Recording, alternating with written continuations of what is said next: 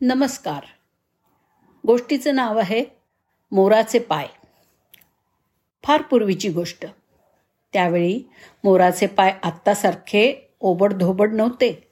सर्व शरीराप्रमाणे सुंदर होते. एकदा टिटवीला कुठेतरी पाहुणं म्हणून जायचं होतं. पण तिचे पाय होते विद्रूप. तेव्हा ती मोराकडे गेली आणि म्हणाली मला पाहुणं म्हणून जायचं आहे मला तुझे पाय दे. परत आल्यावर मी तुला परत देईन. मोर भोळा होता. त्याने आपले पाय टिटवीला दिले. पण लबाड टिटवी. तेव्हा जी गेली ती पुन्हा मोराकडे आलीच नाही. म्हणून मोर नाचायला लागला की आपले ओबडधोबड पाय बघून त्याला खूप दुःख व्हायचं. तो विद्रुप पाय बघून त्याला रडू येत असे.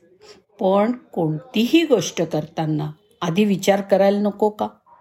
आता रडून उपयोग काय? मोरा तुझे गेले पाय. धन्यवाद.